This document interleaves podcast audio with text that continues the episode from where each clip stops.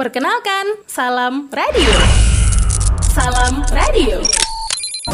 Radio streaming yang menyuguhkan informasi tentang COVID-19 yang sekarang sedang mewabah di Indonesia.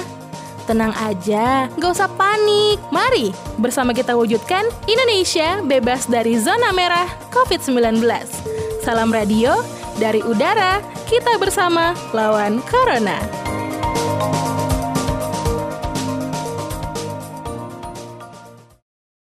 Kita justru membangun semangat optimisme kita ke depan. Hindari hoax, hindari berita-berita yang tidak bisa atau belum bisa terverifikasi pilihlah sumber informasi yang terpercaya. Dan pilihlah sumber informasi dari hanya beberapa sumber saja. Jangan semua informasi kita terima tanpa kita bisa memverifikasi dan memvalidasi. Akhirnya kita tidak menjadi lebih mengerti, tapi justru semakin bingung menghadapi situasi ini. Itu menjadi pesan saya. Uh, ini bang, uh, apa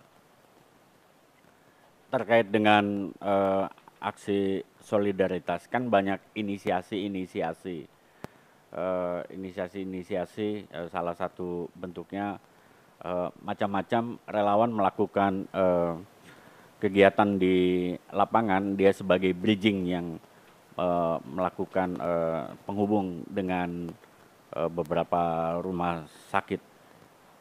Nah, uh, menurut Bang Sandi, apa yang dilakukan oleh kawan-kawan ini uh, dengan kapasitas yang berbeda-beda, uh, dengan keahlian yang berbeda-beda dalam rangka uh, melawan COVID-19 ini? Menurut pendapat Bang Sandi, bagaimana uh, tanggapannya terhadap apa yang dilakukan oleh eh, rekan-rekan relawan. Baik, terima kasih.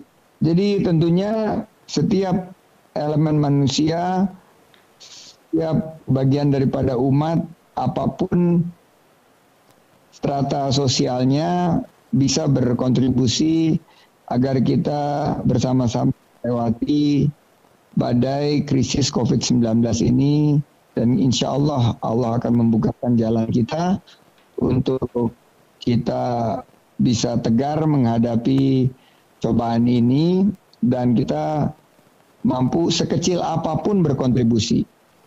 Justru dalam saat kesempitan dan bukan saat kelapangan, kemampuan kita untuk terus berbagi dan peduli kepada saudara-saudara kita di sekitar kita sekarang diuji. Nah, saya yakin, alhamdulillah teman-teman, para pemirsa, pendengar Radio Salam juga bisa berkontribusi. Kebetulan saya punya satu beberapa inisiatif yang saya bisa share hari ini. Uh, pertama-tama dengan rekan-rekan OKOC Peduli dan GLAK beserta Yayasan Eh, teman-teman uh, yang ada di Yayasan Yadas kita membiayai tulang punggung keluarga yang terdampak corona melalui identifikasi dari keluarga yang tulang punggung keluarganya terkena COVID-19. Kita untuk 14 hari ke depan selagi mereka menjalani penyembuhan, menjalani treatment, kami mencukupi kebutuhan sehari-hari dari keluarganya. Kedua, kita juga uh, berkontribusi untuk mendonor darah. Karena sekarang justru dari saat COVID-19 ini persediaan darah untuk saudara-saudara kita yang membutuhkan darah yang ada di Palang Merah Indonesia ini sangat menurun drastis. Ketiga, kita juga membantu dengan gerakan seribu warteg di mana ada seribu warung Tegal yang ada, warung makanan yang ada di seluruh wilayah. Di sekeliling tempat tinggal kami diberdayakan untuk uh, mendapatkan order untuk mensuplai keluarga-keluarga yang membutuhkan juga makanan melalui program Indonesia Dermawan.id. Minggu kemarin dengan rumah zakat kami melakukan lelang dan hasil lelang itu kita gunakan untuk membeli alat pelindung diri bagi para petugas medis. Juga kita ada kerjasama di mana para UMKM yang terdampak khususnya di bidang konveksi bisa menghasilkan masker-masker yang non medical grade. Ini akan membuka kesempatan kerja dan meningkatkan masukan bagi para UMKM yang ordernya tidak uh, tidak pasti dan order-ordernya ini sekarang anjlok karena permintaan dari masyarakat juga menurun akhirnya mereka melakukan switch untuk memproduksi masker yang berbasis kain, masker yang bukan uh, grade medical. Dan juga kami di Bank Infak uh, kami memberikan sosialisasi dengan pengelolaan dana infak yang profesional, kita bisa membantu keluarga-keluarga yang sekarang kesulitan. Pendanaan, terlilit hutang kepada rentenir atau bank keliling, itu digantikan oleh bank infak. Dan kita ingin menghadirkan masyarakat tanpa riba. Kita juga punya kegiatan dengan rumah siap kerja memberikan pelatihan-pelatihan online secara gratis, secara cuma-cuma untuk peningkatan skills dari masyarakat sehingga setelah krisis COVID-19 ini mereka memiliki skill yang diperlukan untuk mendapatkan lapangan pekerjaan.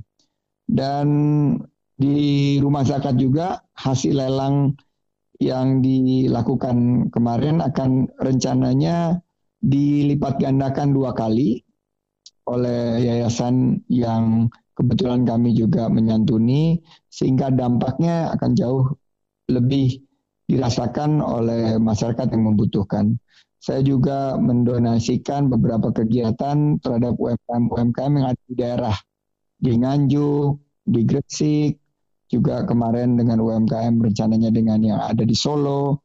Kita ingin semua akan tersentuh dengan kegiatan-kegiatan dan saya yakin pasti tidak akan cukup. Namun saya optimis kalau kita melakukan gerakan kepedulian saat ini dan insya Allah saya bisa juga uh, menginisiasi gerakan-gerakan kontribusi untuk korban COVID-19, baik korban ekonomi, korban sosial maupun juga korban secara medisnya Eh, teman-teman di Syarikat Islam di Radio Salam bisa menginisiasi gerakan apa pun itu, sekecil apa pun tapi akan sangat membantu. Saya terus berusaha bersama teman-teman dan banyak komunitas juga yang memiliki ide-ide cemerlang. Sehingga social innovation atau inovasi sosial untuk menyelesaikan wabah pandemi COVID-19 ini tentunya bisa diselesaikan bukan hanya pemerintah, tapi juga oleh masyarakat dunia usaha dalam sebuah kolaborasi, dalam sebuah sinergi, dan mudah-mudahan percayalah peluang-peluang terbaik, hari-hari yang cerah biasanya terjadi setelah krisis ekonomi atau setelah badai COVID-19 ini. Oleh karena itu, saya dorong semua teman-teman untuk tetap optimis dan tetap bersatu menghadapi COVID-19 ini. Di tengah wabah ini, saya ingin banyak komunitas justru yang menebarkan berita-berita baik, berita-berita yang membangun optimisme. Di tengah wabah ini, ini adalah momen yang tepat juga untuk berbagi, untuk menimbu, untuk saling menularkan virus virus kewirausahaan maupun virus-virus kesolehan, kedermawanan jadi kita lawan virus corona ini dengan virus kesolehan, virus kewirausahaan, dan virus kedermawanan. Saya yakin bersama kita pasti bisa. Uh, ini bang, ini kan uh, kalau apa yang paling digarda juga selain petugas medis adalah ojek online karena dia uh, sebagai bridging juga yang menghubungkan uh, orang-orang yang berada di rumah. Nah, perhatian Abang terhadap ojek online itu seperti apa, Bang? Ya, tentunya para pengemudi transportasi online, ojek, kita bisa membantu sebisa mungkin dengan memberikan order dan memberikan ekstra tip. Tapi saya melihat ada suatu peluang di gerakan menghidupi seribu warung makanan atau warung Tegal ini adalah dengan berkolaborasi dengan teman-teman yang tergabung di uh, transportasi online ini. Jadi mengantar makanan tersebut bisa dilakukan oleh para pengemudi transportasi online sehingga walaupun mereka tidak mendapat penumpang, mereka akan mendapat kesempatan juga mendapatkan penghasilan yang dikerjasamakan dengan industri kuliner atau industri warung-warung kecil yang pasti karena masyarakat tidak bisa datang ke tempat warung atau ke restoran, ini yang diantar ke rumah dengan kerjasama bersama para pengemudi transportasi online. Kedua, saya juga melihat bahwa distribusi alat-alat pelindung diri ini maupun distribusi kebutuhan hidup sehari-hari bisa dikerjasamakan dengan teman-teman yang bergerak di transportasi online. Jadi selain daripada langsung membantu dari segi kegiatan-kegiatan kita juga lagi mengumpulkan dana dan dana yang saya sebut Indonesia Recovery Fund ini insya Allah bisa mempercepat recovery ekonomi khususnya dari masyarakat yang ada di strata lapisan terbawah dan mulai daripada pekerja harian, UMKM sektor informal maupun juga pengemudi-pengemudi transportasi online ini. Uh, pertanyaan uh, terakhir nih bang, uh, kan orang tidak semuanya memiliki rumah yang besar ketika dia harus uh, untuk tinggal di dalam rumah. Seperti beberapa banyak rumah di bantaran kali Ciliwung. Nah, kawan-kawan dari JRKI uh, kemarin menginisiasi uh, ini agak kesulitan kalau mereka harus di dalam rumah. Lalu uh, mereka mengkarantina kampung. Artinya uh, ad, uh, menginisiasi sebuah gerakan karantina kampung. Jadi kampung yang dikarantina Bang. Jadi kalau di dalam itu rasanya tidak mungkin. Nah, baga bagaimana menurut pendapat Abang? Ya, Tentunya kita harus mengikuti anjuran pemerintah dan sekarang sudah ada protokol pembatasan sosial berskala besar di mana hanya usaha-usaha yang bergerak di bidang makanan dan kebutuhan sehari-hari dan juga pelayanan masyarakat yang sangat esensial yang bisa dibuka. Nah, walaupun jumlah akan sangat menyusut, tapi menurut saya 10 juta warga Jakarta dan 270 juta warga Indonesia tetap harus berkegiatan walaupun masih di rumah saja tapi masih perlu dengan konsumsi makanan, alat-alat kesehatan, obat-obatan, vitamin, jamu, herbal, konten. Dari segi konten yang mulai dari yang menghibur sampai konten-konten informasi konten-konten edukasi, juga tentang konten healthcare, kesehatan, dan konten-konten yang berkaitan apa yang dibutuhkan masyarakat pada saat COVID-19 ini.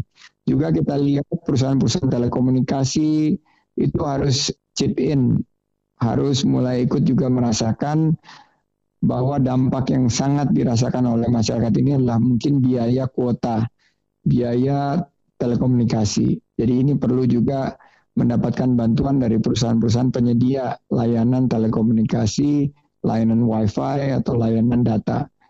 Terakhir juga banyak sekali masyarakat yang sulit untuk membayar kewajiban-kewajiban mulai dari kewajiban cicilan rumah, cicilan kredit card maupun juga cicilan-cicilan uh, elektronik maupun motor. Nah, inilah di mana sektor keuangan, sektor korporasi dengan kebijakan pemerintah yang lain bisa memberikan ruangan bernapas bagi masyarakat UMKM yang ada di strata ekonomi paling bawah.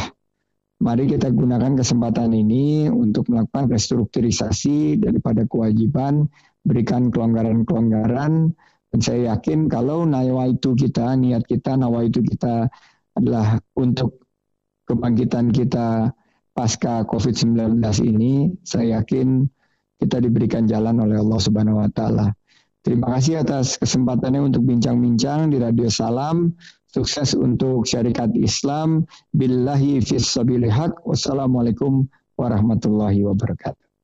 Waalaikumsalam warahmatullahi wabarakatuh. Uh, demikian bincang-bincang dengan Bang Sandiaga Uno pada kesempatan siang hari ini. Terima kasih Bang Sandi. Selamat bertugas dan selalu jaga, jaga kesehatan. COVID-19 di Indonesia sudah tidak bisa dianggap sebuah candaan. Lebih dari seribu jiwa sudah dinyatakan positif COVID-19. Lantas, kalian akan diam saja? Tentu tidak. Lakukan langkah-langkah pencegahan yang pasti harus dilakukan semua orang. Pertama, melakukan aktivitas bekerja, belajar, dan beribadah di rumah. Kedua, kurangi kontak fisik seperti bersentuhan dan bersalaman. Ketiga, jangan melakukan aktivitas di luar rumah kecuali ada hal penting yang harus dikerjakan. Jika sudah selesai, diharapkan untuk langsung pulang ke rumah dan membersihkan seluruh badan. Keempat, rutin untuk mencuci tangan sebagai upaya pencegahan. Informasi ini disampaikan oleh Salam Radio. Dari udara, kita bersama lawan Corona.